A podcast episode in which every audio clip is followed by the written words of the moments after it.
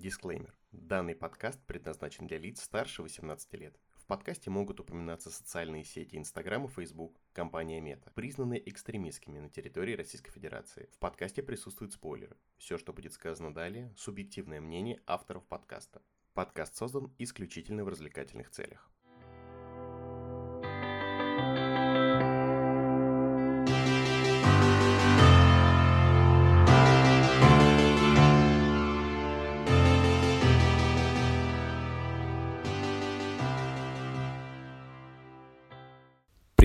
Это подкаст «Зачитали» и его ведущие Дани и Илона. Здесь мы говорим о детских и подростковых книгах, которые мы читали когда-то давно или не читали тогда, но исправляем это сейчас. Это наш второй выпуск, а первый был посвящен серии книг Дмитрия Емца «Тани Гротер». Если вы еще не слушали его, то обязательно прослушайте. Привет! Привет! Ну что, я вас поздравляю. И я вас э, категорически поздравляю. Мы уже с вами пишем второй выпуск. Есть такое дело, да. Дорогие слушатели, вы тоже можете нас поздравить, написав нам в канал Телеграм. Давай, наверное, не будем затягивать долгими э, вступлениями нулевых минут. И... и сразу же начнем, да, как-то? Ну, я думаю, сначала стоит обрисовать, что мы будем говорить. Понятное дело, люди прочитали название выпуска, но тем не менее. Мы сегодня будем говорить про еще одну очень интересную серию. Там, правда, гораздо меньше книг, чем у Дмитрия Емца. Давайте признаем честно, во многих сериях гораздо меньше книг, чем у Дмитрия Емца. Да я даже не знаю, какие вот из популярных я бы назвал, которые могли бы конкурировать. Перси Джексон, там же тоже много книг. Ну смотри, Перси Джексон, если я правильно помню, то самого Перси 5 книг, и еще 3 олимпийца, то есть их 8. Окей, мы решили не затягивать, начали затягивать. Это уже не затягивание, это мы уже начинаем разгонять. А, разгонять начинаем, ну хорошо. Артемис Фаул, много книг. 8 или 12. Ну, как-то, извините, ну, да, да, но... согласен. Нет, а, сегодня мы будем, хотел сказать, проходить, как в школе, знаешь, uh-huh. немножко такой вайб. А сегодня мы будем говорить говорить о книгах Филиппа Пулмана, британского автора. У нас сегодня трилогия, то есть основных книги вообще три, но там есть еще приквелы, сиквелы, боквелы и так далее. В любом случае, книг гораздо меньше. Так вот, это книги Филиппа Пулмана из его сначала трилогии, а затем уже разросшегося мира «Темные начала». Уи! Уи! И тут должны быть радостные возгласы людей, которые которые когда-то читали эти книги, ура, наконец-таки расскажут о том, как жрать стекло. Я сегодня, кстати говоря, когда готовилась к подкасту, я решила посмотреть, вернее, даже не то, что решила, я случайно зашла на какой-то отзывик с отзывами о прочитанных книгах, так. и там были отзывы на книги Филиппа Пулмана, и, значит, мне очень понравился отзыв. А, первая книга — супер, вторая — хорошо, третья — перебор.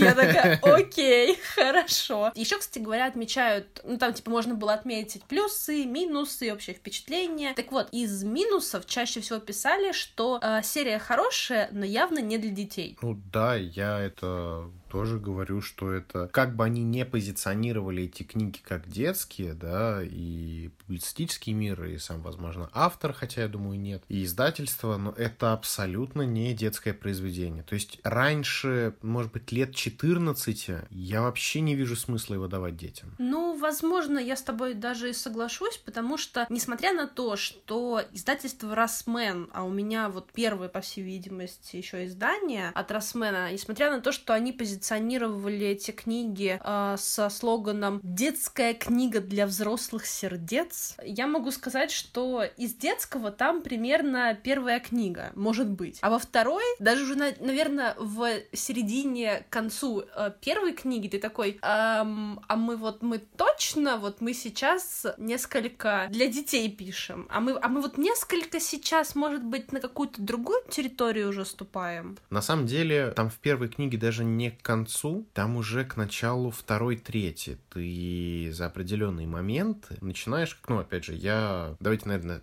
сначала сделаем маленькое отступление. Я в детстве эти книги не читал. А я читала. Да, то есть э, здесь мы опять будем рассматривать ту же концепцию, которая была у нас с Таней Гротер, то, что я не был ознакомлен в прекрасном детском возрасте, либо подростковом, либо юном. С этими произведениями я ознакомливался сейчас, но здесь мы сделали, опять же, допущение. С Таней Гротер я читал одну книгу э, по причине высокой загруженности и... Того, ну, что Таня Гротер. Это Таня Гротер, да, то есть... Э, я не увидел того, что мне нужно узнать всю эту историю хотя бы подальше. Мне хватило одной книги, чтобы примерно понять, что это. Хотя я, конечно, все-таки э, думаю, что надо было прочитать хотя бы пару книг. А лучше вот где-то, знаешь, там типа, э, наверное, Трон Древнира четвертая, вот она уже прям совсем самостоятельное, мне кажется, произведение. Во-первых, мы это уже не исправим, да и, блин, мне понадобилось очень много усердия бы, чтобы вот, ну, читать или слушать эту книгу. Ну, что сказать, ты смог первую прослушать, читать и слушать, так что я все равно горжусь тобой. Спасибо большое. Так вот, возвращаясь к Пулману, здесь я прослушал все три книги. Я тоже прорывался поначалу чтением, но осилил только первую главу, будучи уставшим, придя с работы, и мне было, ну, я уснул, потому что я устал. И я понимаю, что такими темпами я даже первую книгу буду читать очень долго. И я все три книги прослушал. И скажу честно, после того, когда я дослушал всю трилогию, я вылетел эмоционально на полтора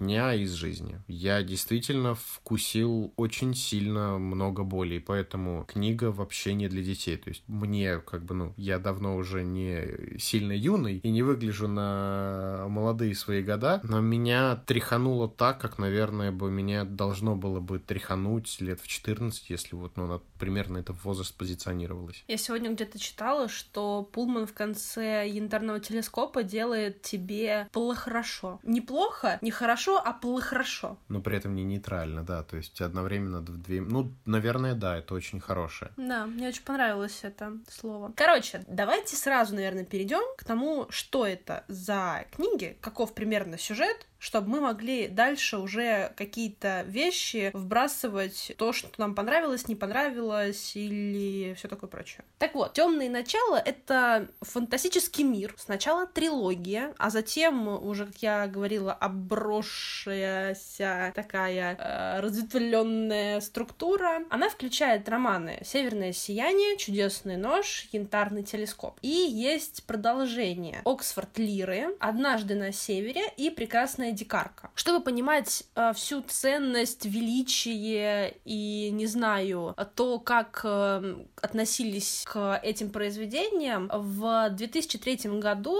BBC составили список, куда вошли 200 лучших книг по их версии. Не знаю, я все хочу, вот, порываюсь посмотреть этот список, хотя бы даже на тот 2003 год, но трилогия Темное начало там была на третьем месте. Да, я думаю, это очень высоко. О чем-то это говорит. Опять же, сегодня смотрела, что темные начала появились за несколько лет до Гарри Поттера, но не снискали такой славы. Но вы знаете, мало что в принципе снискало такую славу, как Гарри Поттер. Вот давайте будем честны. Не, ну только одна книга, мне кажется, снискала такой славу. Библия? Библия, да. Ну да, бестселлер продается, до отличные сих, до тиражи, сих пор, да, да, до сих пор. большими. Мне кажется, что просто здесь играет роль большую, во-первых, достаточно сложная для детей тема. И не одна. И не одна. Этические, моральные, философские проблемы, которые Пулман поднимает, они все-таки на несколько... На порядок. На порядок, да, наверное, выше стоят на, ступенек нежели чем тоже достаточно сложные, но более, как мне кажется, приземленные темы, которые Мама Ро поднимала. Давайте перейдем к самому сюжету, и перед этим я еще раз скажу, я, конечно, понимаю, что вы уже прослушали дисклеймер наш, но, тем не менее, мы тут говорим о книгах со спойлерами, и вы должны это понимать. Так что вот если вы не читали еще трилогию Темные начала, и вы очень боитесь спойлеров, то, ребят, я вас очень сильно прошу сначала пойти прочитать эти книги, а потом уже приходить к нам. Если вы не боитесь спойлеров, то вперед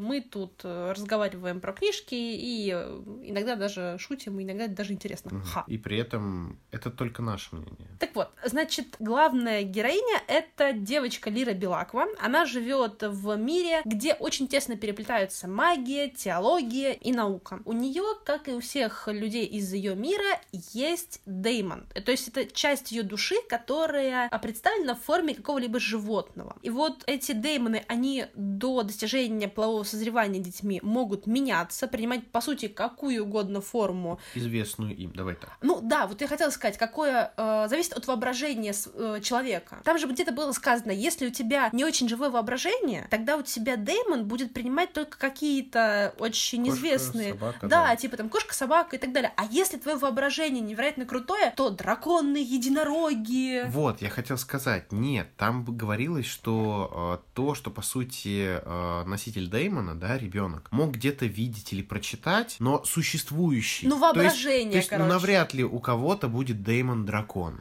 Ну, да, но... А то это было бы, блядь, читерство. Да, ну почему классно? Ты прикинь, на драконе можно улететь не только самому, но еще пол Лондона прихватить.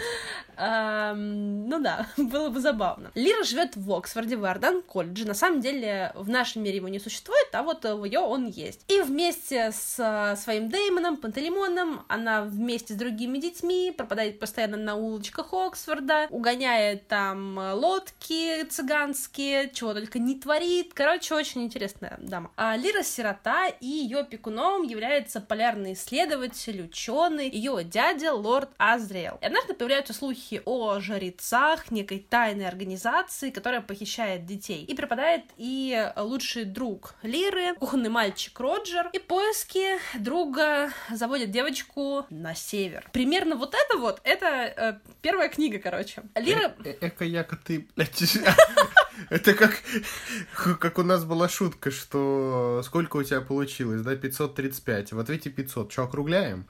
То есть вот примерно так было. Я сказала примерно. Лира попадает под влияние некой миссис Колтер, которая увозит ее из Оксфорда красивой, властной, но жестокой женщины. И ей удается бежать с помощью цыган, которые едут на север, чтобы освободить похищенных детей. Все дело в том, что многих детей крадут. В основном это дети людей эм, достаточно бедных, которые не могут себе позволить, ну, кроме как заявить в полицию, ничего сделать. А так как цыгане считаются фактически практически бесправными, тогда, ну, как бы цыганских детей получается достаточно много пропавших. И вот цыгане решают, что надо что-то делать, так э, нельзя дальше жить, и снаряжают целую экспедицию. По дороге Лира знакомится с ведьмой Серафиной Пекала, э, или Пекала. Ну, я называю Серафина Пекала. Мы будем ее звать как только никак. В общем, она знакомится с королевой ведьм озера Инара, бронированным медведем Йориком Бирнисоном и аэронавтом Лиз Корсби. Все эти персонажи будут достаточно важны. В общем, с помощью новых друзей и алитиометра, который дает ей магистр Иордан колледжа, а алитиометр — это такой прибор, по сути, истиномер. Он измеряет истину, ну, говорит правду. Вот с помощью всех этих людей, ведьм, медведей, э, героев, предметов в виде алитиометра, Лира узнает тайну жрецов, а, что они делают с этими жрецами, находит Роджера, освобождает других детей, а, но, к сожалению, не все так просто, потому что лорд Азриэл проводит свои эксперименты. И, к сожалению, Роджер, ну так получается, что он становится частью одного из экспериментов лорда Азриэла, и в связи с этим, к сожалению, он погибает. Здесь заканчивается первая часть начинается вторая. Оказывается, что лорд Азриэл в ходе своего эксперимента открыл портал в параллельный мир. Он ушел туда. Лира пошла куда-то там за ним тоже через какое-то время. Она знакомится с мальчиком Уиллом Парри из нашего мира. У него нет Деймона, но как нет Деймона? Вообще, теоретически это получается, что как бы есть, потому что, по сути, по Пулману, душа, то бишь твой Деймон, он есть у всех, не у всех живых существ, но у всех разумных существ, которые живут в разных мирах. Соответственно, у Уилла он тоже есть, только он невидимый. Получается таким странным образом, что Уилл из своего мира находит окно в параллельный мир, и вот в этом мире перекрестки они встречаются с Лирой и начинают путешествовать вместе, по сути. Там он э, добывает чудесный нож, артефакт, который вынесен в название второй книги, и который можно прорезать окна между мирами. А в третьей книге Лира и Уилл узнают, что э, все эксперименты, все то, что делал лорд Азриэл, это не просто так. Это для того, чтобы свергнуть властителя. То бишь, как пишет Пулман, ну не бога, но первого ангела, по сути. Там на самом деле очень э, классный момент, что да, то есть там, там нету властителя, который вот изначально, как считается, что все запустил, там есть вот старший ангел, который себя таким якобы провозгласил, всех недовольных попытался убрать, тех недовольных, которых не удалось убрать, они запустили вот этот момент с тем, что появились разумные существа, все это выльется в большую-большую войну, по сути, ну, правда, это будет война, я бы сказал, даже больше одного сражения. Ну, типа, все локальные стычки до этого, это просто конфликт интересов, я считаю. Считаю, потому что, ну, по сути, было одно сражение. Это не была ни позиционная война, ни достичь какого-то момента. Все просто знали, где это все произойдет, там было. Так вот, к моменту того, когда мы вместе с героями книги будем э, на вот этом самом сражении, до нас дойдет очень классная мысль, что, оказывается, ты и это и не властитель вообще, то есть, ну, тот самый первый ангел. Это уже следующий ангел, по сути, узурпировавший власть, который, ну, там двойное предательство и там было у ангелов, у этих самых. То есть, ну, Метатрон главный говнюк. Там многоходовочка. Многоходов очка я бы даже сказал. Ну, типа того, да. В общем, для победы лорду Азриэлу нужны, соответственно, с одной стороны Лира, а с другой стороны Уилл, как носитель чудесного ножа. Ну, в общем, вместе они переживают много-много приключений, а в конце делают нам очень-очень больно. Было хорошо. Ну, а в чем самый главный прикол? В первой же, по-моему, части, да, говорится про пророчество и про грех. Нет, не про грех. Не про грех. В первой части говорится про пророчество. То есть у ведьм есть пророчество насчет некоего ребенка. И под э, характеристикой характеристику, которая выдана в этом пророчестве, подходит Лира. И говорится, что ведьмы давно знали о ней. То есть все как бы вот моменты, все говорит о том, что это она. И когда она прибывает на север, и когда в Троллизунде она встречается с консулом ведьм и выбирает ту, ту самую, самую ветку, ветку облачной сосны, которой пользовалась Серафина, ведь потом консул говорит, что у ведьм есть пророчество, и в пророчестве было сказано, что она должна выбрать ту самую ветку. То есть это не просто он из ниоткуда это задание ей дал. Это задание из пророчества. Конкретная проверка, да. Да, конкретная проверка конкретного человека, по сути. Так что да, они знали, но а, они знали, что она сделает что-то важное, но что конкретно они никому не говорили. Ну, то же самое, что Энакин должен будет принести баланс, ну и чисто технически джедаев вырезали. Баланс. А где баланс-то, я не могу понять. Ну, больше нету перевеса в одну из сил. То есть ни, ни сил тьмы, ни сил света. Да нифига подобного. Ладно, все, мы, мы, мы, мы не пойдем в Звездные войны. Как, я же, не... как же я обожаю эти разгоны. Я не вижу там никакого баланса, но фиг с ним дальше идем. Все. Вообще трилогию достаточно сильно критиковали э, религиозные организации. Разумеется, блин. Ну, есть за что. Хотя, на самом деле, я не увидел... То есть, вся критика, которая, ну, на мой взгляд, вся критика, которая шла от религиозных организаций, связана с тем, что, по сути, показали э, двойственную натуру именно религиозных организаций. То есть Бога никто не оскорбил ни разу. Ты знаешь, я сегодня прочитала очень интересную э, мысль о том, что для Пулмана, ну, он сам антиклерикал, и, значит, мысль была такая, что для Пулмана любая религия строится на том, что это не что-то реальное, нереальный бог, каким бы он ни был, да, и его проявление, а по сути для него каждая религия — это набор мифов, в которые она с помощью своих инструментов заставляет людей верить. И таким образом заставляет э, верующих делать то, что, ну, э, в данную конкретную минуту необходимо высшим представителям этой религии. Вот так это правда. Это правда для того человека, который считает, что... Это так, окей, да? Но, нет, ну смотри, типа, истинно верующий человек, он так никогда не подумает. Для него есть его вера, понимаешь? И его вера не равна набору каких-то мифов, в которые его заставили верить. Его вера равна абсолютной вере вот в то, что э, говорит его церковь. Ну, как по мне, здесь немножко путаются теплое с мягким. То есть за веру человека, конкретно который сам верит, он же верит не в организацию, а вот в мироустройство. Угу. То есть к тому, что Пулман в своей работе больше показывает, что именно организации не так, может быть, святы, какими, ну, возможно, им стоило бы быть. Но он не оскорбляет ничью веру. Пулман никого не оскорбляет. Это, конечно, хорошо сказано. И я, например, может быть, так же считаю. Но те религиозные организации, которые его критиковали, особенно, конечно, католическая церковь. Ну, да. Они, мне кажется, мягко говоря, оскорбились. Ну, с другой стороны, они оскорблялись и от Дэна Брауна, и от Гарри Поттера, и от кого только не от кого. Как говорится, доебаться можно до фонарного столба. То есть есть прекрасная фраза. И оскорбиться можно от чего угодно, если у тебя есть желание оскорбиться. Здесь в любом случае вся трилогия строится на антиклерикальных идеях, и если с Гарри Поттером можно было бы обвинять и обвинялось, да,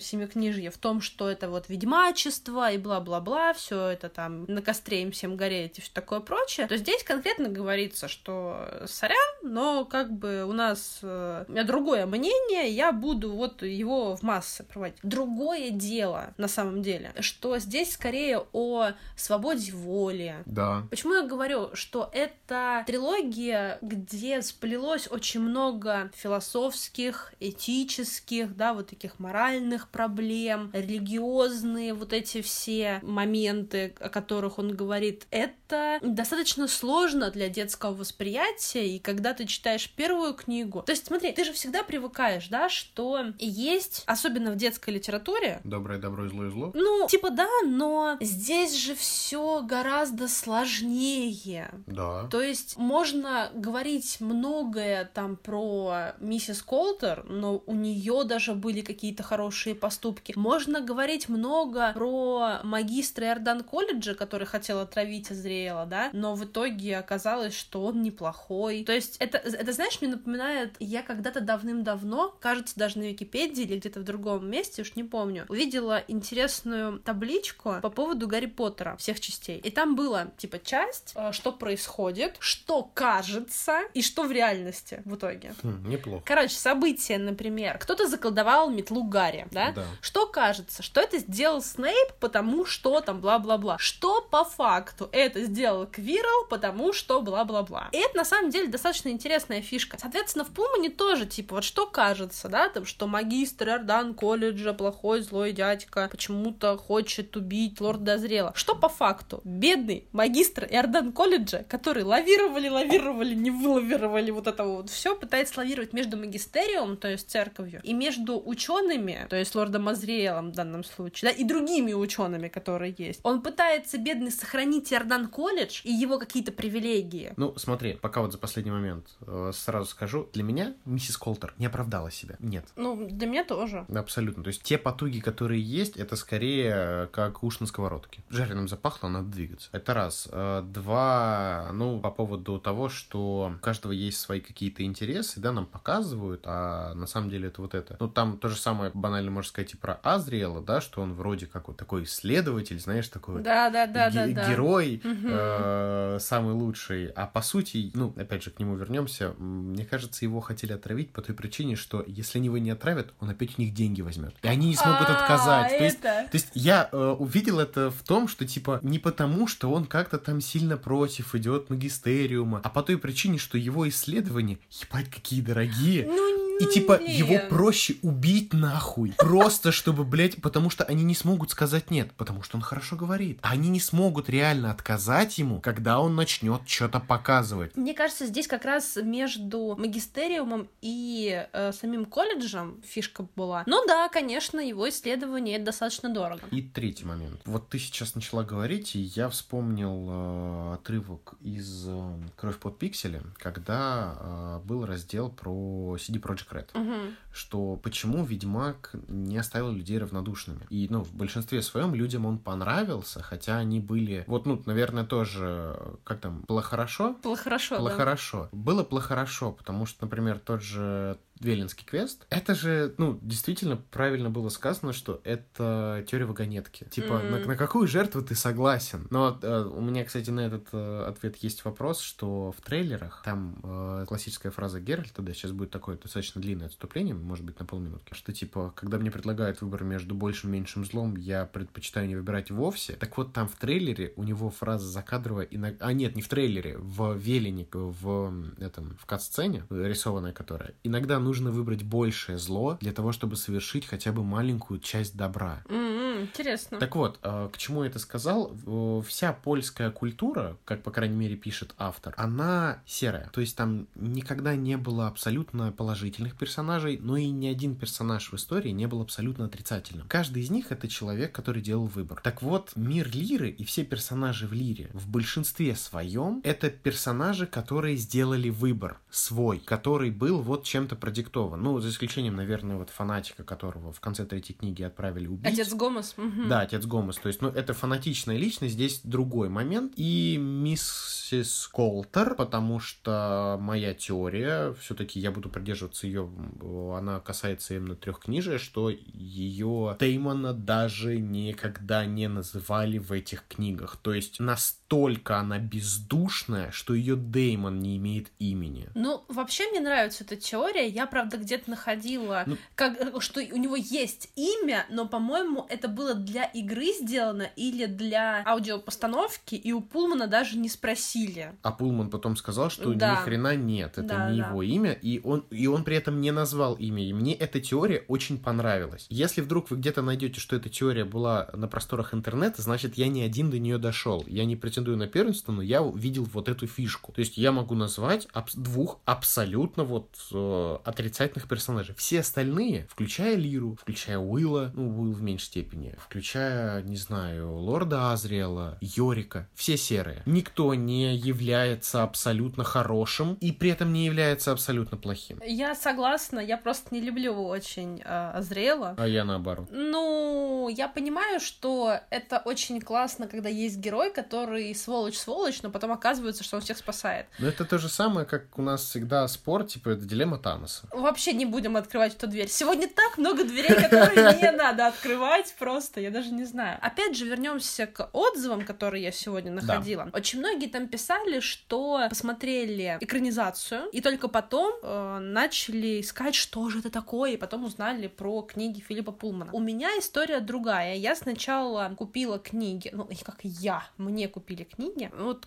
кто из Черноземья, пожалуйста, как-нибудь там маякните. Вот я из Черноземья, Даня тоже, и у нас э, в нулевых, по крайней мере, не знаю, как в 90-х, но в нулевых точно, э, был такой магазин «Книга Мир». И вот именно там мне большая часть книг, которые у меня были в детстве, и покупалась. Я сначала прочитала книги, и потом в 2007 году я ходила на экранизацию, которая называется, первую экранизацию, которая называется «Золотой компас». И только недавно я узнала. Я никак не могла понять, короче, по трейлеру было понятно, что это Пулман, что это Северное Сияние, но я никак не могла понять, а какого, простите, фига экранизация называется «Золотой компас». Как бы этого названия даже нет в книге в самой. Угу. И тут недавно я узнала, что в американском издании, как и с Гарри Поттером, то если вы знаете, это замечательный факт, возможно, никому не нужный, но достаточно интересный, что первая часть Гарри Поттера, «Философский камень», имеет разное название в Великобритании, да, у тех, кто на британском английском, да, он говорит, и у тех, кто говорит на американском английском. То есть для Америки было другое название. Sorcerer's Stone, то есть э, камень волшебника. Не к философскому камню, потому что для них Philosopher's Stone э, у них немножко, не, ну... Значение другое? Не то, что значение, восприятие угу. к этому термину совершенно другое. То есть он не отсылает к алхимии, не отсылает к поиску вечной жизни. Для них это, ну, а что это? Ну, то есть, типа, камень из науки, философия. То есть угу. реально вот это. Чисто технически до это можно докрутить, но для них это так не работает. Поэтому нужен был волшебный камень, точнее, камень волшебника, чтобы понять, что это произведение про магию. Ну и типа, да, поэтому северное сияние, чтобы было понятно, понятно, к чему это будет, то есть, ну, о каком предмете. Вот, мне кажется, на самом деле, что здесь именно о предметах. То есть, если посмотреть, то если вот такую, да, брать э, как бы э, теорию, то первая часть у нас золотой компас, вторая часть чудесный нож и третья янтарный телескоп. Соответственно, каждая называется по тому предмету, который будет играть особую роль в этой части. И здесь есть логика. Абсолютно, абсолютно есть логика, но у меня вот сейчас появился интерес интересный вопрос, а если бы вторая и третья книга назывались бы не по предмету, а по какому-то событию, то есть как вот первая — это «Северное сияние», то есть у нас все начинается, по сути, с изучения северного сияния, то вторая книга как, как бы называлась? «Призраки для взрослых»? Ну вот что-то, я думаю, это крутилось События. Бы около, около вот этого. То есть, ну, потому что самое большое и страшное событие второй книги — это те самые призраки, которые не трогают детей, но трогают взрослых. А в третьей части, даже не знаю, типа Война против Бога. Но это очень, знаешь, ну, такое да, название. Я посмотрела экранизацию в 2007 году. Я помню, я ходила с одноклассницей, и она была вообще не в теме, Мгм. а я книжки читала. И когда мы вышли из кинотеатра, и мы шли потом, это, по-моему, зима была, что ли. И вот, короче, мы шли обратно из кино, и я, мне кажется, бомбила всю дорогу, потому что мне не понравилось. И я была в шоке от того, насколько все утрировано, упрощено и... Быстро. Дело даже не в быстро, а в книге так не было, в книге было лучше, кричала я. Но это вот та же самая проблема, что экранизация бывает двух типов. Дотошное следование источнику и художественное представление. Но с книгами, ну, давайте все-таки согласимся, что раз ту книгу позиционируют как подростковую, да, или детскую литературу, представим, что всю детскую литературу на самом деле и нужно, как, как мне кажется, экранизировать, ну, достаточно четко по вот э, книге. Может быть, стоит сделать так же, как сделали это как раз-таки Коламбус и Куарон. Они те моменты, которые в сюжете в основном не играют и потом не выстрелят, убрали, либо очень хорошо адаптировали фоном. И это пошло на пользу. То есть у нас достаточно объемная книга с большим количеством действий, но при всем при этом ты, смотря фильм и читая книгу, ты понимаешь, что это очень близкие произведения. Но то, что сделали с э, Золотым компасом, я попробовал смотреть, честно. Вот недавно. У меня в детстве тоже была история, когда мы познакомились, когда только выходил, э, выходила эта э, киноработа в кинотеатрах, у нас кто-то из одноклассников катался, они типа, вау, вау, прикольно, они прям все про боевку на медведях. То есть э, у них вот это был прям мега момент, потому что они такого не видели. Ну, блин, мы были очень маленькими, то есть это была для нас начальная школа. Потому что это по книге мы вообще не задумывались. И посмотрев это сейчас буквально там, сколько мы, 10 минут я пережил? Э, Смог. смог, реально. То есть мне было сложно. То есть мало того, что это не очень хорошая экранизация, так она еще и время не переживает. То же самое касается Эрагона, который пошел также под нож. То же самое будет касаться смертных машин, которые не смогли запустить. Орудие смерти, э, город костей, который также не вышел. Ну, про Таймлес мне сложно сказать, я все-таки книгу не читал, но ну там хотя бы трилогия смогла выйти. Перси Джексон. Мне понравился. А, Я не читал первую книгу, я читал Да. вторую, но вот вторая откровенное говно вышла. Я, там есть классные моменты, вопросов ноль. Но первый Перси Джексон мой, мой был засмотрен. Я реально много раз его смотрел. Это один из моих любимых таких вот подростковых фильмов, которые я могу включить. Ну, опять же, давай так, вспоминая себя, когда я так делал, если бы Мгм. я захотел это повторить, я бы спокойно мог включить. Просто в нынешних условиях у меня нет возможности взять, включить Перси Джексона и смотреть перед сном. Потому что на телефоне это неудобно. У меня есть тот же самый там YouTube, TikTok. А повернуть где-то, поставить телек или повернуть комп, мне неудобно лежать здесь. То есть это, ну, для меня это не адаптировано здесь. Так бы я бы с удовольствием мог перед сном поставить Перси Джексона, он нормальный. Но при всем при этом ты смотрела сериал, который вышел вот буквально несколько лет назад. Ну подожди, мы еще дойдем сейчас до сериала, а про первую экранизацию я хотела сказать, что фильм «Золотой компас» а, стал внезапно для меня совершенно рандомно а, лауреатом премии «Оскар» в номинации «Лучшие визуальные эффекты», казалось бы. У него был беспрецедентный для того времени бюджет. Итак, 2007 год, да, но это вот он выходит в 2007 году, то есть его снимали там, ну, типа... 2005 Тысяч... получается. Почему 2006, возможно, его А, снимали. бю- бюджет закладывается значительно за В шестом заканчивались съемки. В шестом бюджет уже был потрачен. Ну, короче, смысл в том, что бюджет был 180 миллионов долларов. И такие расходы, конечно же, повлекли определенные угрозы для кинокомпании New Line Cinema. Самое обидное, что... Ну, обидное не потому, что фильм хороший, а потому что, блин, могли бы быть дальнейшие экранизации. Я, например, ждала. У меня, короче, был этот фильм добавлен в ВК. Мы же тогда, помнишь, смотрели все фильмы в ВК. И я его смотрела не один раз и поняла, что мне, в принципе, хотелось бы увидеть продолжение. И очень много говорилось о том, что продолжение будет. Как бы, ну, это же трилогия. К сожалению,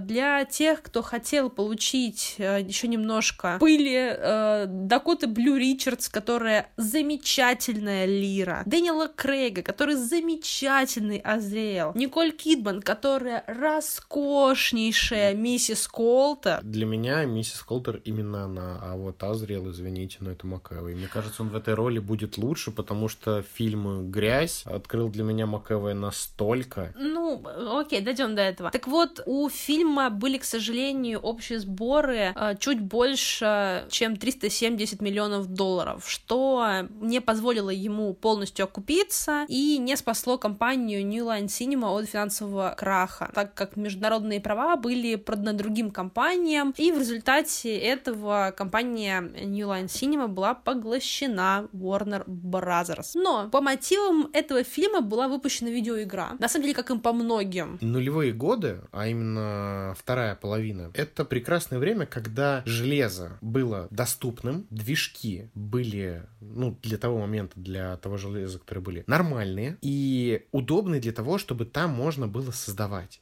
И создавать можно было все, и игры клепались. Выходит фильм, выходит игра, выходит мультфильм, обязательно будет выйти, выходить игра. Тот же самый, например, «Мой трон наследия», игра была промо-компанией, то есть Tron Evolution вышла до фильма. И самое прикольное, что это было очень большим подспорьем для тех, кто еще не посмотрел фильм, потому что там были, по сути, спойлеры спойлеры. И тогда это было нормально. Ну, понятное дело, что мы сейчас обсуждаем 2007 год, когда, извините, это год серо-белого цвета игр, Crysis, Первый Ассасин. Только в 2015 году, то есть спустя достаточно долгий срок, телеканал BBC 1 заказал телевизионную экранизацию трилогии, и начались съемки только в 2018 году, то есть вот до такой степени долго все длилось. Но я вам хочу сказать, что это уже сериальная экранизация. Экранизация, вот Даня уже сказал, что там Лорд Азриэл играет Джеймс МакЭвой, а Мариса Колтер в исполнении Рут Уилсон, и главную роль э, играет Дафни Кин, она же Лира. А, ну и Лин Мануэль Миранда. Многим он известен больше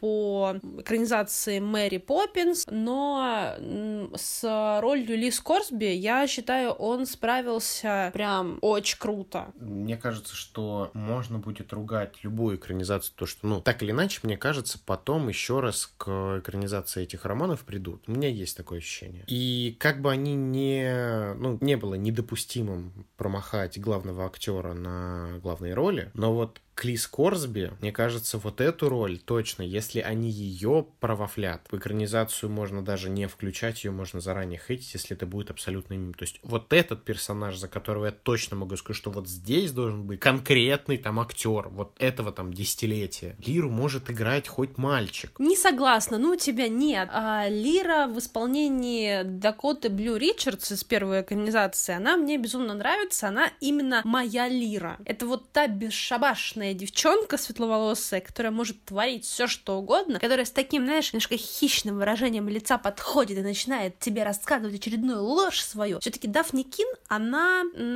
конечно, очень хорошая актриса и с э, юного возраста играет, и, наверное, ее роль в Логане, она, конечно, невероятная была. Но она все-таки, как мне кажется, как Лира, попроще оказалась. Ну, лично мое мнение. Я перед перед выходом э, новой экранизации очень боялась, потому что мне казалось, что, ну вот смотрите, ну вот первую экранизацию уже испортили, да, не сделали ее так, как надо, вот э, сборы там провальные были, и т.д. и т.п., и вообще не, не как в книге было, и вот как вот они будут, и, короче, я очень сильно боялась этого всего. А на самом деле, вторая экранизация, она, мне кажется, учла очень многие ошибки первой, очень уважительно относится к первоисточнику, очень многие моменты переносит из книги, ну, практически дословно, а те моменты, которых не было, она, знаешь, очень уважительно относясь, опять же, к книгам, раскрывает. Я так понимаю, они работали в тесном сотрудничестве с Пулманом. И сотрудничая с самим автором, они имели возможность говорить ему, что, ну, смотри, то есть, я понимаю, у него не было большого креативного контроля, но примерно он мог... То есть, это не Нил Гейман, да, в «Благих ага. знамениях», который вот постоянно был на площадке, который... По сути, просто экранизировал, сука, дословно. Да, не в такой степени, но это человек, который вот, по всей видимости, был, типа как Джордж Мартин, знаешь, вовлечен в процесс, который говорит, смотрите, вот здесь вот, вот так вот, здесь вот так вот, тут вот я поэтому так сделал, и мог на идеи, которые ему предлагали, говорить, окей, это очень круто, вот так вот, и т.д. Ну, наверное, так и нужно делать в экранизациях. Плюс, мне кажется, что правильный формат для подобного рода произведений — это сериал. То есть есть у нас есть только одно произведение, которому, в принципе, получилось в киношном формате стать иконой, и которому сериальный формат в нынешних реалиях, к сожалению, это дорога в никуда. Это «Властелин колец». «Властелин колец» как бы, ну, талмудик большой, да, это очень большая трилогия. Так она еще местами, если вы не готовы, если вы еще не найдете свой перевод, потому что, ну, в оригинале она читается, как я понял, приятней и мягче, чем во всех переводах, которые у нас можно сейчас найти. И там пришлось очень много выкинуть. Там еще много отснятого материала не попало даже в расширенную версию. Вырезанный том Бомбадил чего только стоит, который даже нигде не сохранился, кроме как на некоторых фотках. Фильм до сих пор настолько настолько имеет большое количество фанатов, и это и тот момент, когда экранизация в фильм уложилась хорошо. Но я считаю, что Поттера, Пулмана, да, не знаю, Эрагона, Джексона, вот их нужно снимать сериалом. И, возможно, возможно, AAA сериалом. Я могу сказать, что, несмотря на то, что я тогда боялась выхода первого сезона, но Два сезона мне достаточно сильно понравились, я посмотрела их не залпом, но первый сезон я пересматривала дважды, второй вот один раз посмотрела, а третий сезон я посмотрела первую серию и поняла, что, честно говоря, пока не готова. Я перечитала вместо этого все три книги, как раз вот для подготовки к подкасту, но я думаю, что я пересмотрю, опять же, начиная с первого, наверное, сезона, все три, потому что, во-первых, мне понравилось, что сериал был на Кинопоиске, и есть на Кинопоиске, и я могу посмотреть его там. И, разумеется, мне очень импонировало, что там есть субтитры, потому что смотреть э, в оригинале с субтитрами мне очень нравится, я слышу реальные голоса актеров, это меня прям радует. Мне понравился Уилл, кстати говоря. Там изменили немножко историю историю Уилла. Он, например, занимался музыкой по книге, да, вот его mm-hmm. учила старая женщина, которую он э, отослал мать, чтобы она присматривала за ней. Но здесь они немножко переделали. Это все-таки современный Уилл, который э, занимался боксом в школе, тоже пытался не высовываться, и маму он поселил у своего тренера по боксу. Это Уилл, который пользуется телефоном, Уилл, который фоткает читагатсы и вообще и в общем. Давай перейдем к моему любимому в этом произведении, пережуем его. Давай начнем с того, что изначально все люди, которые прочитали трилогию, переживали стекла. Да. Я больше за какие-то интересные, может быть, концепции или идеи, или мысли, которые тебе подарил. Потому что ты же тоже перечитала перед записью подкаста всю трилогию. Какие-то концепции, какие-то идеи, какие-то мысли при прочтении. Что-то такое вот, чтобы ты хотела не знаю, что ты вынесла прям для тебя, для самой, кажущееся максимально необычным при всей необычности этой трилогии? Вот это вот ты мне сейчас такой сложный вопрос задал. На самом деле я никогда об этом не думала. Ты относилась к произведению просто как к истории? Ну да. Я просто, ну, опять же, по причине того, что я это читал не тогда, а сейчас, и у меня есть возможность воспринимать историю не только как историю, но и что, по сути, можно там выкопать, забрать. То есть, мне кажется, вот в этом возрасте изучать литературу, которую нам дают в школе, интереснее, потому что что хотел сказать автор? Я ебу, что хотел сказать автор. Вот здесь у меня есть такая возможность. Первое интересное замечание, то, что в мире Лиры, помимо людей с деймонами, у нас из разумных существ есть панцерпьерны, у которых, которые хотят деймонов, по крайней мере, Йофур Ракнинсон, Ракнисон, он хотел деймона, но по сути он как бы живое разумное существо, и опять же, ссылая опираясь на логику объяснения в дальнейшем, у него она вообще-то как бы есть эта душа, просто у него не выраженный деймон. Но, возможно, они его не видят. И они, кстати, немножечко по-другому работают, то есть их нельзя обмануть, если они э, принимают свою сущность. Но при этом, опять же, вспомним, что для Панцербьерна броня является деймоном. Вот. Э, следующая теория, что это произошло одновременно во всех мирах, и почти во всех мирах, по крайней мере, которые мы видим, это человекоподобные гуманоидные существа, кроме, понятное дело, моих моих любимчиков. Млефа — это просто, я не знаю, это гениальная наркоманская придумка, которую сделал Пулман. Я обожаю этих существ. Я бы, я бы у них жил, реально. Мне, мне похрен было бы, что появляются призраки и кого-то съедают. Я бы ходил к ним, я бы жил там. Они прикольные. То есть, получается, вот это вмешательство было, скорее всего, не каким-то там ангелом или двумя или группой лиц, а одновременно распространилось Везде. по всем мирам, скорее всего, на вот так. То есть, получается, ангелы не просто метафоричные, как там их описывают, то есть у них нет физической оболочки, они не могут испытывать физическое что-то. Не метафоричные, скорее, а метафизические. Метафизические, да, наверное, это будет слово правильное. И получается, они провзаимодействовали с доминирующим живым видом на всех планетах во всех мирах одновременно через э, не проявление туда, а как бы, знаешь, ну, как четвертое пространство, как искривление, то есть каким-то вот таким моментом, непонятным для человека. То есть я это вижу так. И самая большая ложь, э, по крайней мере, двух миров, которые мы видим, которые э, христианские миры, где у нас есть властитель, есть Эдем, есть первое существо человек, Адам, не берем Лилит, мы уходим Мгм, от мгм. иудеев. У нас есть из его ребра Ева. Ева под влиянием э, свергнутого ангела Люцифера четвертого, ну, четвертого ангела по списку, совершает грех, вкушает плод с дерева познания добра и зла, осознает себя, дает это Адаму, и за это происходит первородный грех, изгнание из рая. Так вот, а в этом мире как бы они верят, что это было, но по сути живые существа были очень давно, и они стали разумными из-за ангелов, но не вот, не вот так. И тут интересный момент. А, либо где-то есть действительно один реально существующий Эдем, в котором одна пара людей, Адам и Ева, действительно были свергнуты, и каким-то образом эта история смогла распространиться по другим мирам, но в нашей истории это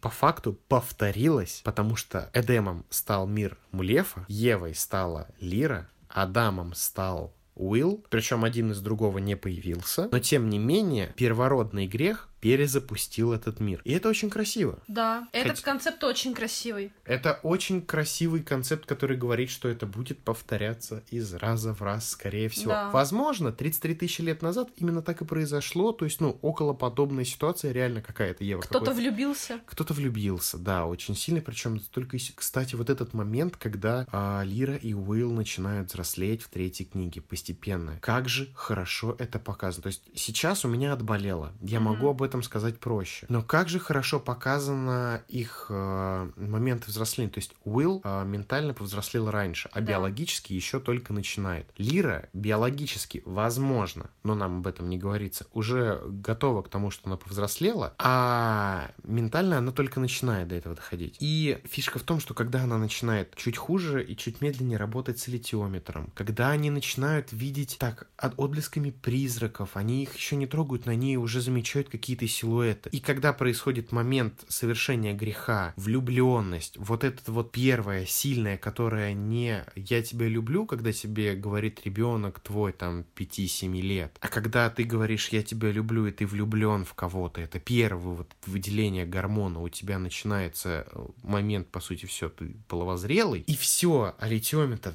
недоступен, призраки страшны, Деймон не поменяется, самое главное, ты другой, то есть ты буквально за очень короткий промежуток времени поменялся. Это одновременно невозможно красиво и бесконечно Грустно, больно, да. грустно. Я когда читал, я как будто еще раз пережил момент, которого у меня, как, ну, по крайней мере, я ощущаю, не было. Но мы никто из нас не происходило, что вот за две недели вы побывали э, со своей смертью, перебрались через Стикс, побывали в других мирах или в других, по сути, измерениях, поучаствовали в войне против властителя и вдруг стали взрослым. Ну, ни у кого у нас такого не было. У нас взросление происходило так, оно нам было непонятным. Мы когда взрослели, вот именно этот момент подростковый, мы это не осознавали так, как они. То есть ты не всегда себя понимаешь реально. Ты не можешь провести вот этот анализ, что типа, а я две, там, две-три недели назад, месяц назад по-другому воспринимал это, потому что у тебя начинается что правильно? Подростковое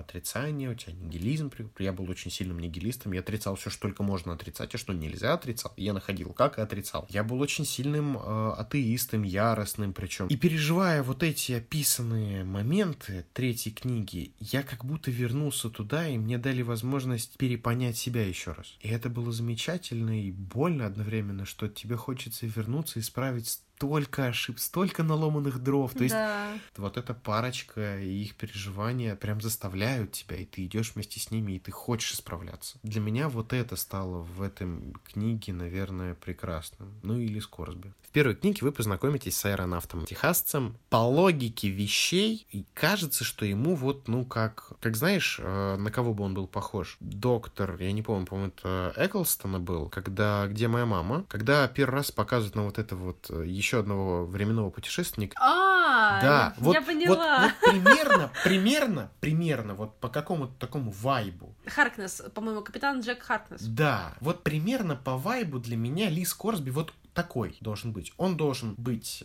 авантюрным, он должен уметь куда-то вписываться, он должен быть интересным и на вид, и на действие. То есть, ну, это вайп, опять же. То есть, для меня проще всего вот представить его таким. По ощущениям, ему там, знаешь, для меня 34 года. Но когда мы начнем копать и смотреть, и окажется, что Лис Корсби полтинник, ты такой, охренеть. То есть, реально охренеть. Когда вы увидите его первый раз, это просто, ну, персонаж, который привносит хоть какой-то там каламбуристику. Хоть как-то вас разгружает, потому что вы буквально до этого переживете ад. Мальчик, который будет Антоний Макариус, который будет прижимать кусок рыбы. Вас вообще, блядь, выкинет эта сцена. Когда вам будут показывать, как отрезают Деймона от ребенка, вам будет больно очень сильно. Когда вы будете видеть тех, кому отрезали, но кто еще продолжает жить, вам будет больно, и вы будете понимать, что это дети на севере, без никого украдены из жизни. Это будет тяжело. И вот тут Лис Корсби очень нужен для того, чтобы вы просто нахуй не сошли с ума в первой части. Но во второй части Лис Корсби это практически главный герой. У него своя линия, у него своя ветка, и он доверится. Ему написано было довериться э, Груману. И, понятное дело, не из-за доверия он умер, а по той причине, что ну невозможно было там выстоять. Хотя, по сути, один против целого отряда, это мощно.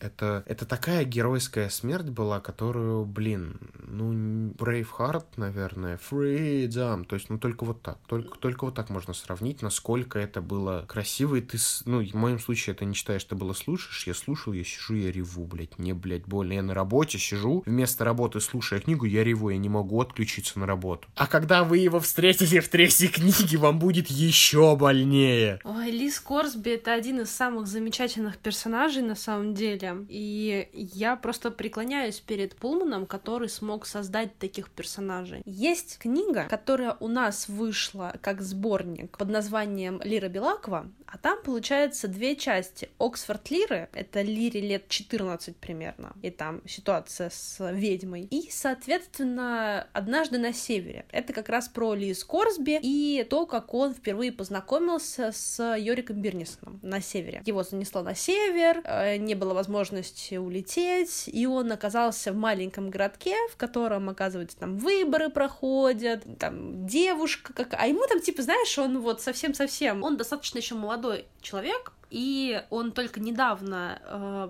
то ли купил, то ли выиграл в карты этот э, воздушный шар, и только вот, значит, бороздит э, просторы неба. У него половина, по-моему, книги основы там э, этого дела. Значит, причем очень классное издание, где даже листы некоторые, знаешь, из этой книги там. О, блин, Да, здорово, да, здорово. да. Мне очень понравилось. И это такой милый, такой интересный человек, который еще вот только-только вышел из первой молодости какой-то, знаешь, и смотрит там на одну девушку, на вторую девушку, как-то немножко прихорашивается, пытается как-то там разговаривать с ними, смотрит вот на одну и думает, ах, как она красива, потом она открывает рот, он такой, ах, Пять зубов, вы что? да нет, дело не в этом, она глупая. И, и он сам- А, ты там, поэтому? там самое забавное, что он пытается понять, она просто дура или она очень эффектно играет дурочку. И в итоге, проведя с ней несколько минут, он понимает, что она, она не Не играет играет. дурочку, она прям вот такая и даже еще интереснее. Вот знаешь, на самом деле, вспоминая молодость, когда ты тоже вот так вот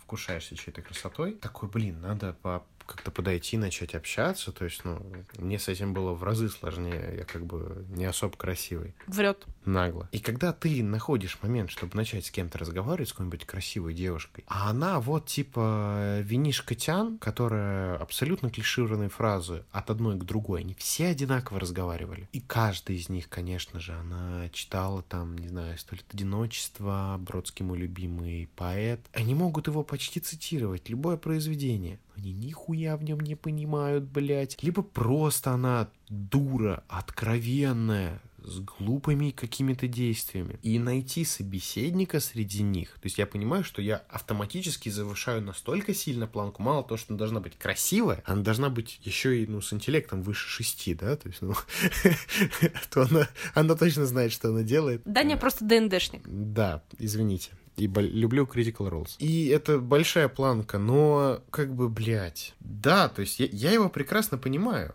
что вот, ну, ты вроде как влюбляешься, ты еще юный, ты понимаешь, что ты ставишь какие-то недостижимые идеалы. А, идеалы, и они рушатся на тех моментах, которые, ну, вот с первого взгляда не видны. А найти вот такую идеальную, действительно, ну, он же так никого и не нашел. Да вот это на самом деле и, и печально, что он никого не нашел. Заканчивая вот эту часть, uh-huh. и говоря, и вспоминая то, что ты перед этим говорил, до Ли Скорсби, до замечательных персонажей, ты говорил про детство и про то, как ты ощущаешь себя ребенком, подростком и так далее, молодым взрослым. А, я тут нашла цитату Филиппа Пулмана. «Моя история вовсе не о том, как прекрасно быть ребенком, и главный ее принцип — не сожаление и ностальгия по прошлому. Это история о том, что необходимо взрослеть, и главный ее принцип — реализм и надежда. И я когда прочитала, я сижу, я смотрю на эти слова, и я такая, вау! И потом до меня дошло, что у Пулмана, по-моему, есть, я не знаю, переведенная или переведенная на русский, но у Пулмана, кажется, есть то ли книга, то ли это он на сайте писал. То есть, короче, у него есть типа как комментарии. О к своему произведению. Но возвращаясь к фразе э, про то, что необходимо взрослеть. Если ты правильно помнишь, что у меня есть другой любимый британский писатель, правда, я его знаю только по одному произведению, и у него как раз таки произведение о том, что не всегда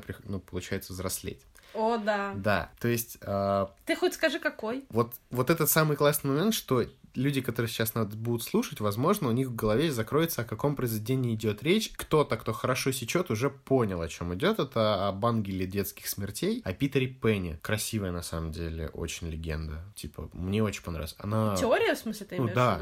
То, что, типа, Питер Пен — это, на самом деле, э, ангел смерти для детей, которые просто умирали, ну, неважно от чего, и, типа, для того, чтобы вот их еще не развившийся разум их души, их переносят в нет и не будет, они продолжают продолжают доживать, ну, по сути, до конца, э, будучи детьми, то есть не взрослее, то есть и они назад никогда не вернутся. Какое-то время, долгое, для меня Питер Пен это был вот э, очень идейный такой момент, что нет, я не собираюсь взрослеть. Но разница с Питером Пеном в том, что он живет в волшебном мире, пользуется странной пылью, из-за которой он может летать, и реально не растет. А у меня, извините, лапа уже 47 размера, и, по-моему, я где-то проебался. Потому что стартовал я, по-моему, с 39 с этой вот мыслью с Джеймсом Барри. То есть мне не получается не вырасти физически, и, к сожалению, растя физически, я так или иначе вырастаю взрослого постепенно. Действиями, поступками, либо просто биология подталкивает к этому. Но, наверное, да, его фраза настолько классно описывает вот этот момент, момент, то есть... Весь мир его, Весь мир создал. его, да. Не, понятное дело, что я не согласен, что главный принцип не сожалеть, не сожаление и ностальгирование по прошлому. Нихуя. То есть, ну, опять же, когда ты считаешь ребенком, ну, там, может, подростком лет 16, то есть уже таким э, юность, когда начинается. Может быть, еще, да, не, ну,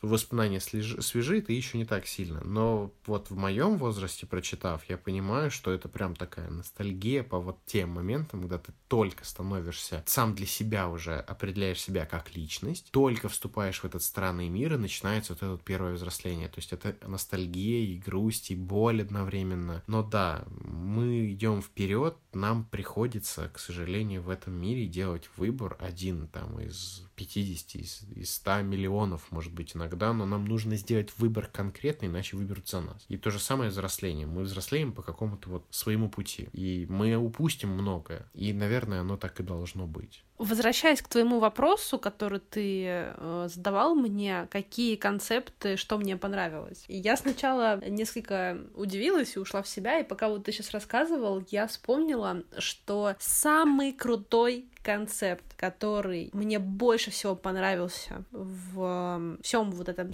созданном Пулманом мире, это Деймоны. Я так прониклась Деймонами в свое время, когда я еще первый раз читала. Мне так хотелось кого-то э, на вроде Пантелеймона, потому что вообще на самом деле это очень классная фишка, потому что с одной стороны это тоже ты, это продолжение тебя, это твоя же душа, это твои же мысли. Но я вот к чему. Я была единственным ребенком. И мне всегда хотелось кого-то рядом. Это знаешь из той серии, что мы приходим в этот мир одни. И одни из него уходим. Вот, и одни из него уходим. У меня, конечно, большой вопрос, как появляются деймоны, потому что, знаешь, ну это такая фишка, типа как на УЗИ, да, значит, смотрят женщину, а там, э, значит, ну, эмбрион и второй маленький эмбрион. Это не двойня, это, соответственно, ребенок и деймон. Я могу себе это только так вообще представить. Либо они появляются уже в процессе рождения. То есть вот ты родился, и у тебя как-то вот появился твой Дэймон. Потому что я сейчас читаю книгу пыли, прекрасную дикарку. Это получается приквел. То есть здесь Лире примерно полгода. И Дэймон уже есть. И он меняется. Мне на самом деле кажется,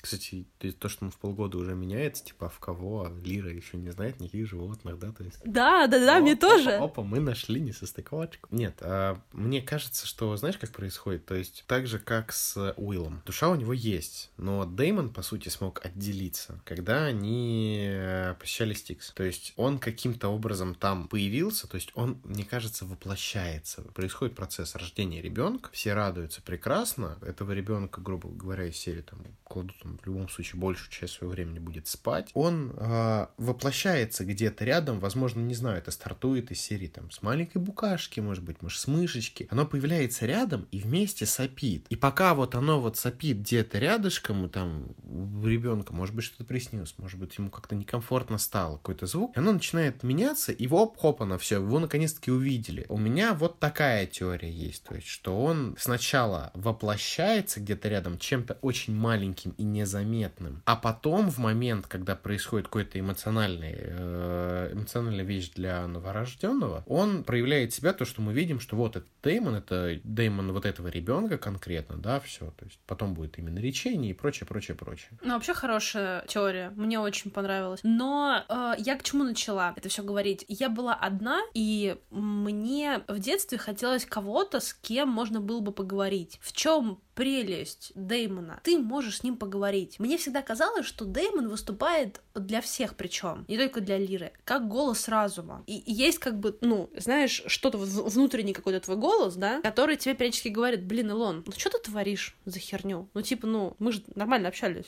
нормально договаривались, да, что так делать больше не будем. И впечатление, что это мой Деймон вот это все говорит. И, по сути, когда читаешь то, как Пан разговаривает с Лирой, хотя он тоже и ласточкой там делает, и веселится, злиться и резвиться и бла-бла-бла. Но он часть тебя чуть более разумная. И это очень круто на самом деле. И мне хотелось бы такого Дэймона. И я думала, блин, а мой Дэймон, он вообще как мог выглядеть бы? Понятное дело, что вряд ли он был бы кем-то большим, типа там медведем или так далее. Хотя мы очень любим 100 медведей. Ну, нет, на самом деле, вот у тебя, зная тебя, мне кажется, Дэймон Медведь мог быть вообще спокойно. Это прекрасно вписывается вписывается вот в то, каким, наверное, животным можно было бы тебе представить. Следующее, мне кажется, что из этого могло быть, это панда.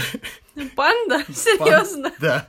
Ну, потому что у тебя тоже вечно круги под глазами, ты не высыпаешься. Спасибо, спасибо, дорогой. Ну и, не знаю, может быть, может быть, это действительно мог быть лабрадор. То есть вот, ну, вот что-то такое. А вот ты думала, вот чисто для себя, кого ты, кого ты определяла тогда, как своего Дэймона, какое животное, и вот сейчас представила бы, кто мог быть? Дело в том, что, несмотря на то, что у меня достаточно хорошее воображение, и я никогда не чувствовала, что мне нужно как-то его прям супер-пупер прокачивать как-то, я не жаловалась на него никогда. Короче, дальше кошки я никуда не уходила, он честно говоря. Он твой тогда сидит. Ну вот, я тоже так думаю, что это чудо природы, это мой Дэймон, скорее всего. Да, то есть, дорогие слушатели, понятное дело, что а, мы будем обрабатывать данный подкаст, и вы, к сожалению, не услышите третьего присутствующего при записи. Это прекрасный кот Сократ, который очень много, на самом деле, сообщил информации. Но самое главное, это что мы очень много для него говорим сегодня, и он хочет тишины. Он, он уже засыпает, смотрите на него.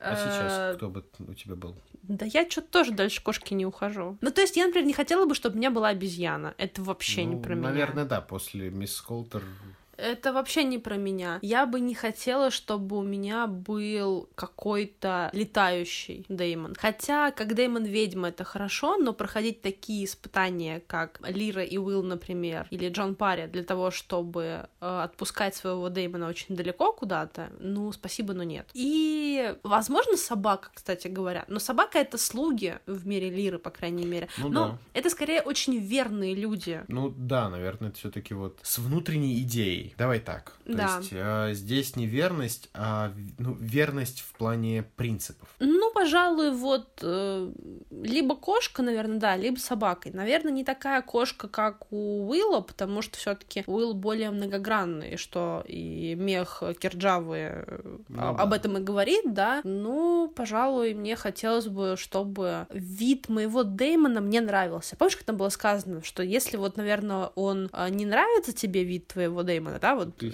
то ты, то ты несчастлив. Ну Нет, да. то ты несчастлив. И, соответственно, хотелось бы все-таки быть счастливой в этом плане и взаимодействовать с ним нормально. Не хотелось бы с ним играть, знаешь, когда я была маленькой. Короче, это на самом деле бесчисленное какое-то количество возможностей с Деймоном. И, наверное, ты не одинок. Это самое важное, что ты всегда можешь с кем-то поговорить. Просто представь вот одиночество Лиры, когда она шла по северу к э, бронированным медведям. Да, она одна, но это не одна одна, это они одни, понимаешь? Ну, на- я полностью согласен с твоей точки зрения того, что это, да, вот, они одни, получается, всегда. У тебя есть с кем поговорить, и тебе в разы проще, ну, может быть, как-то домыслить какие-то вещи. Вполне возможно, наличие вот деймонов в мире Лиры говорит о том, что они в плане науки, вот именно вот в такой части науки, скакнули быстрее и дальше, чем мир Уилла. Я просто к тому, что, типа, все вот моменты основные там революции научные,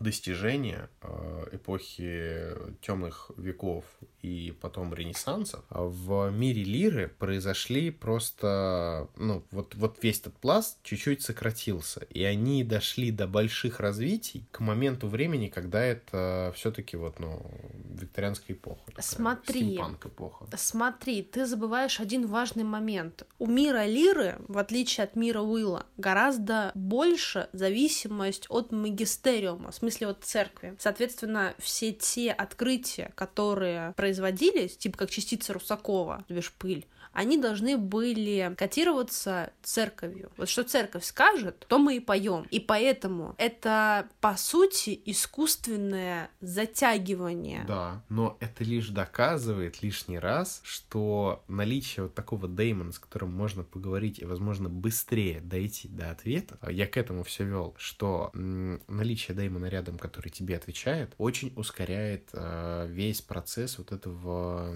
Научного прогресса? научного прогресса, да. Ну, возможно. И он тебя еще и уводит из-за того, что ты говоришь именно сам собой как-то а, немножечко вот именно с теологическим уклоном. Но опять же, да, это все-таки магистериум. Хорошо. И, наверное, такой вопрос тебе, знаешь, задам. Вот мы уже поговорили много о плюсах, а есть для тебя какие-то минусы серии? Конечно. Минусов нет только в одной экранизации. Это трон наследия.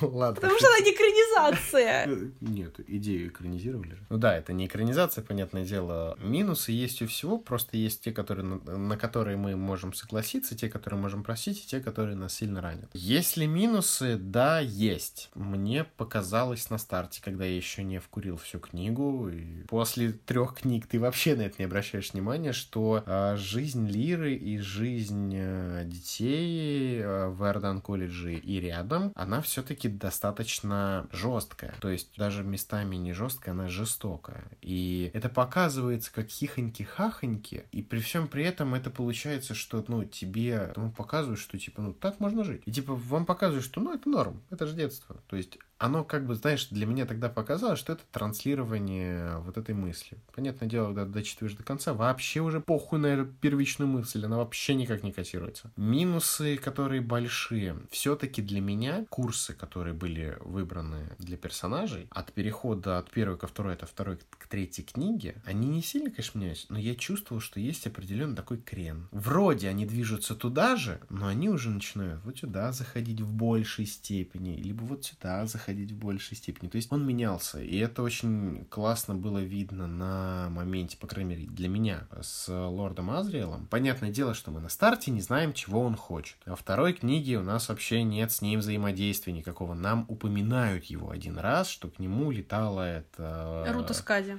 Рута Скади, да, ну, латвийка, по-моему. Да, королева латвийских ведьм. И то есть нам непонятно, что там было, как он строил. А в третьей части мы видим, что вот, вот такие у него были планы, да. Но при всем при этом в конце он и мисс Колтер, они как бы, ну, жертвуют собой, забирают, по сути, в бездну Метатрона, да, то есть немножечко для меня тоже показалось не прям как-то логичным. Оно не то чтобы прям рушит логику, просто для меня это не в приоритетных целях лорда Азрила. С мисс Колтер, которая, по сути, всю третью книгу пытается как бы искупить, это ее финальное искупление, оно ложится. С Азрилом нет. То, что Лира к концу первой книги кажется, ну, при условии, что она, во-первых, была с Панцер Бьерном, немножечко имбалансная девочка, да, которая еще и, ну, не назвать, конечно, Мэри Сью в этой операции, но в некоторых моментах все-таки в голову так проникает эта мысль, то есть ты не можешь ее зафиксировать, но она есть. И действительно, вот доходя до самого финала, когда ты видишь, что девочка набралась опыта и навыков, она очень выросла. И начинается вторая часть, и нам показывают какие-то бытовые моменты. И вообще, то есть, ну, я слушал, по сути, запой, у меня переход был очень быстрый. И для меня, типа, что? То есть, как будто это другая лира уже. Теряется, да? Да, да, да. Понятное дело, потом это разгонится, потом вернется, но вот когда это вернется, думаешь, о, вот это уже лира, которую я знаю, и там появится крен немножко, и лира немножечко по-другому начинает на все это смотреть и общаться. То есть то, что персонажи э, от книги к книге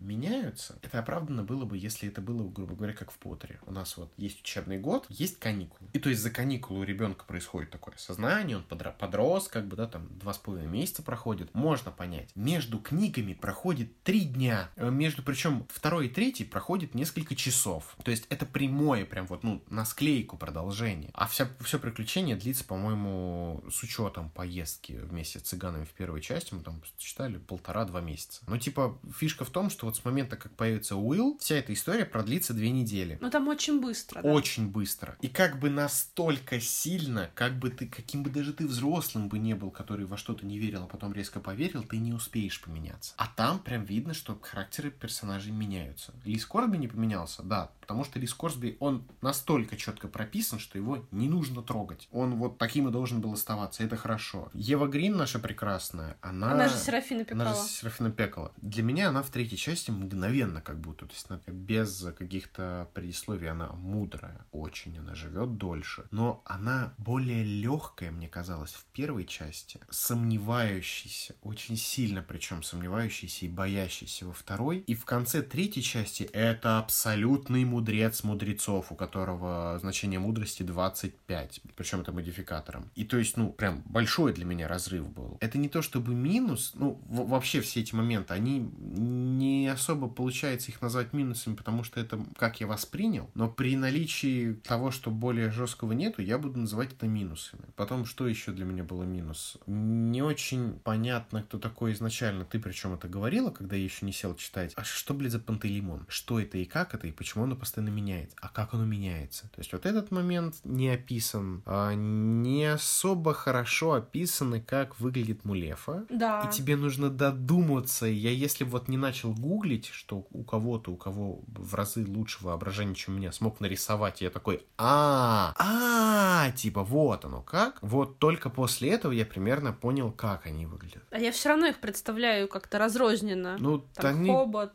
Там типа такой хоботок, это так, блядь, это... Ромбовидный скелет. Да, причем я-то думал ромбовидный скелет, когда читал, я думал, э, вот эта часть будет ромбом, а не вот эта. То есть не плоскость груди, а перпендикулярно. Вот, я думал, типа, нахуя он просто может упасть на ноги и прям костью впиться, Мгм. это же ну, почти смерть будет. А потом оказывается, что она в плоскости к земле Мгм. был Не, это я сразу поняла. Это, ну, я, опять же, может быть, я работал и немножко отвлекся. Мгм. Ромб услышал, а как не услышал. Потом а, я не особо прям проникся тем, что золотой, э, янтарный, точнее, телескоп уж настолько ультимативно важный артефакт. По сравнению с тем, насколько много будет решать литиометр, по сравнению с тем, насколько важно и много будет делать чудесный нож, янтарный телескоп нужен был только, чтобы увидеть. Разве этого мало? Это опять вопрос будет к первой части Индиана Джонс. Индиана Джонс влияет на события фильма? Нет. Золотой, точнее, янтарный телескоп повлиял на события? Нет. Она объяснила Мулефа, что типа просто сейчас шраф ебашит вот туда, а не сверху вниз. Но не ее действиями направление было исправлено. Точнее, не из-за э, того, что у нее есть телескоп, а из-за того, что ей сказали расскажи, дай им возможность согрешить. И она просто рассказала о своей влюбленности, и они, услышав, согрешили, тут телескоп никак не сыграл. Телескоп, по сути, бесполезен. Он, по сути, нужен только как красивая побрякушка. Ну вот это мое. Вот это минус. Блин, я прям... Ну, согласись, я говорю логично. Ну, с одной стороны, логично, а с другой стороны, ну это же, блин, это же янтарный телескоп. Мэри его так долго делала. Она- нет. Это скорее к вопросу о том, что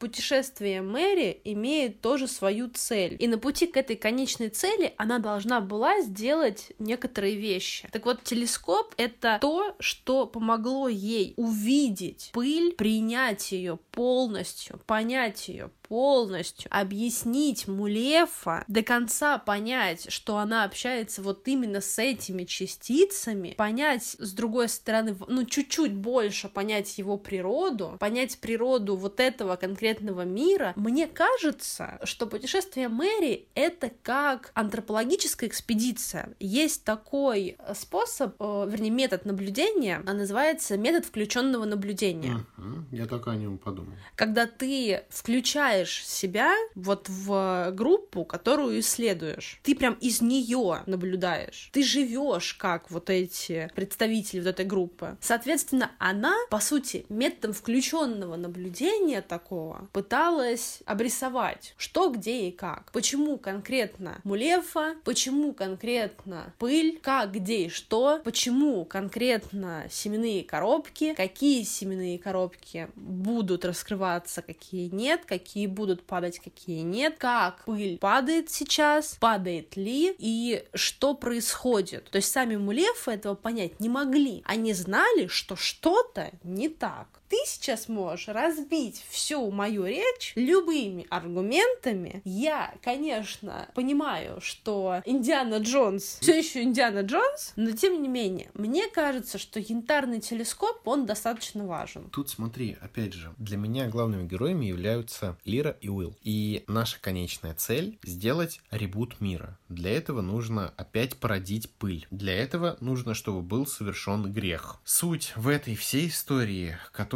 завязана на Мэри, в том, чтобы по сути, раскрыть семенную коробку их внутренних душ друг другу. А вот ее личное, не ее предназначение, то есть ее предназначение в этой истории только вот рассказать. А ее личная судьба и история, да, она связана с этим телескопом очень-очень сильно. Я же говорю, я на это смотрю, на то, что мы изначально воспринимаем двух главных героев и их судьбу. И в этом во всем янтарный телескоп не важен. Хотя нож и алитиометр реально важны для этих двоих людей. Для того, что мы смотрим, по сути, историю того, как девочка, которая дралась с цыганами, будет Евой, янтарный телескоп не нужен. Каждый из нас остается Хорошо, при своем мнении. Но вы, дорогие слушатели, послушав эту полемику, напишите, э, особенно если читали, как вы считаете. То есть, как вы к этому относитесь и как вы это воспринимаете. Мне кажется, что минус не минус, но очень сложно было читать для меня сначала вторую часть, когда ты не понимаешь, ты только привык к Лире, только Мгм. понял, что типа вот наша главная героиня,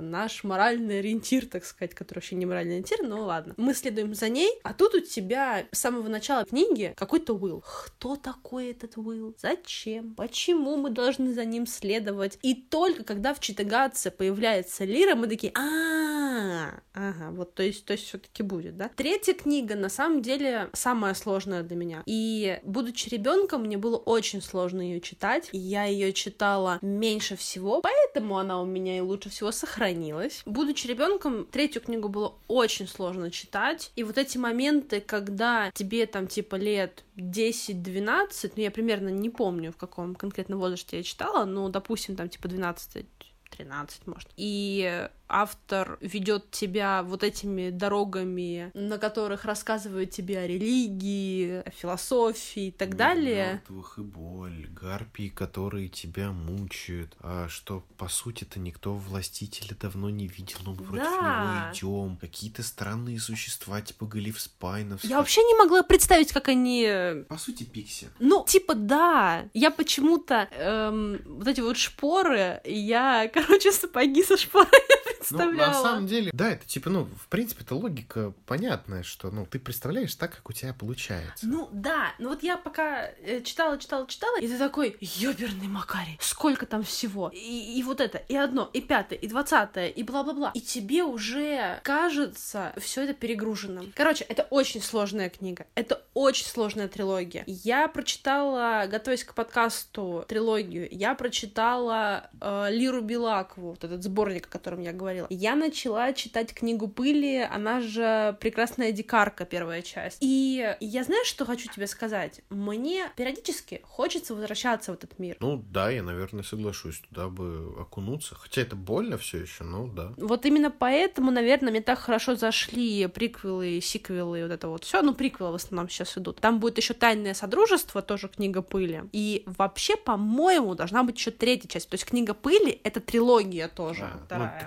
технология пыли, по-моему, ты говорил. А, я вспомнил еще один минус, который а, он не явный, потому что у тебя голова другим занята. Вся линейка, связанная с Локоном Лиры и убийством ее через эту бомбу, покрадением мыслелета, это такая надстройка на самом деле, просто для того, чтобы придумать, что появится бездна. Ну, наверное, да. Я пока читала книгу пыли, где Лирия там полгода примерно, я вот чего не могла никак понять. Ну, то есть я еще, конечно, не прочитала всю книгу, книгу, но тем не менее. По сути, Лира примерно там в полгода была отправлена в монастырь к монахиням, которые, значит, заботились о ней. И Азриэл пытался ее оттуда забрать. Mm-hmm. Ну, соответственно, будет там потом рассказано, как он ее забрал и так далее. Она этого не помнит ничего, и ей потом уже Фадер Кором или Джон Фа об этом рассказывали. Но вот что интересно. В «Прекрасной дикарке» примерно все знают, что Лира — дочь Азриэла. То есть это секрет Поли Шинели абсолютнейший. Все взрослые знают, кто она такая. Некоторые дети, ну, по крайней мере, по Малкольм его зовут, главного героя этой книги, одного из, вернее, героев, он тоже знает, как все эти люди не проговорились Лире за, там, сколько, 12 лет ее жизни в Эрдан колледже. Тут хороший вопрос, на самом деле, то есть это, мне кажется, все таки определенного рода упущение. Знали буквально все, и помнишь, когда она э, возвращается в свой мир, и ее магистр Иордан колледжа с ученой опять знакомит. Да. Она с ней уже знакомилась в первой части, но не особенно помнила и так далее. Вот эта женщина, она есть в прекрасной дикарке, и она там тоже одна из главных героинь, и она тоже все это знает. По-моему, как раз эта женщина у нее спрашивала в первой части, типа, как тебя зовут? Лира угу. Белакова. А где твои мамы? А мама тебя не отправила в твою школу? Школа, она же хорошая была. Ой, нет, а у меня нет родителей. В смысле? Ну так э, вот они были граф и графиня, но разбились на дирижабле. Какой граф? Какой гра... какая графиня? Белакова. И она на нее так смотрит странно, ну потому что он назрел Белакова, по-моему. Ну да. У него не было братьев или сестер, и типа все знают, что он озрел Белакова, насколько я понимаю. Ну, короче, это странно, это интересно, и мы, учитывая то, что мы постоянно видим, что он просто лорд озрел, без приставки какой-то фамилии, я вообще в детстве, конечно, долго думала, это фамилия, это имя, это что, почему она Лира Белакова, откуда вообще взялось Белакова. То есть Лира Сирин мы как бы понимаем. Да. И самое интересное, что она же потом остается не Лирой Белаковой, она официально потом Лира Сирин. Лира Сирин, да. Ну, потому что, извините меня, когда тебе король бронированных медведей дает, ну, титул, Угу. как бы, блядь, грех от него отказываться. Ну что, наверное, мы будем заканчивать. Да, я думаю, стоит заканчивать, потому что выпуск будет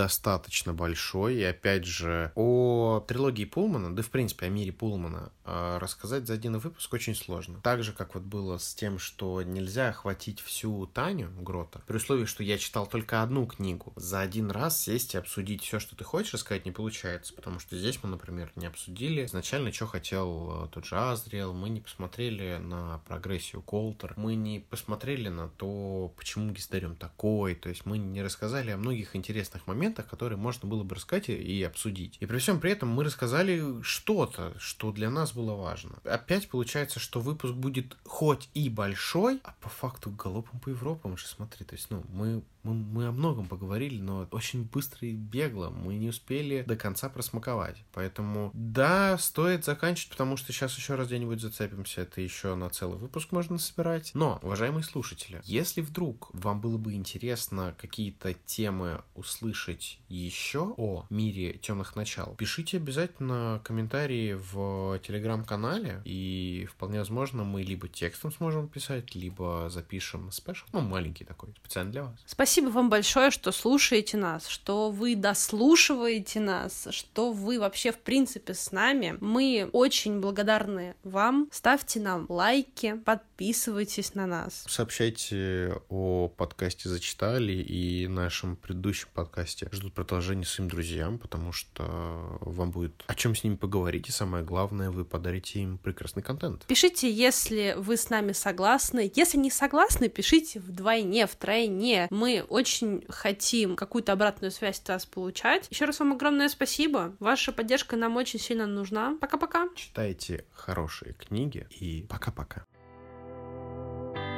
thank you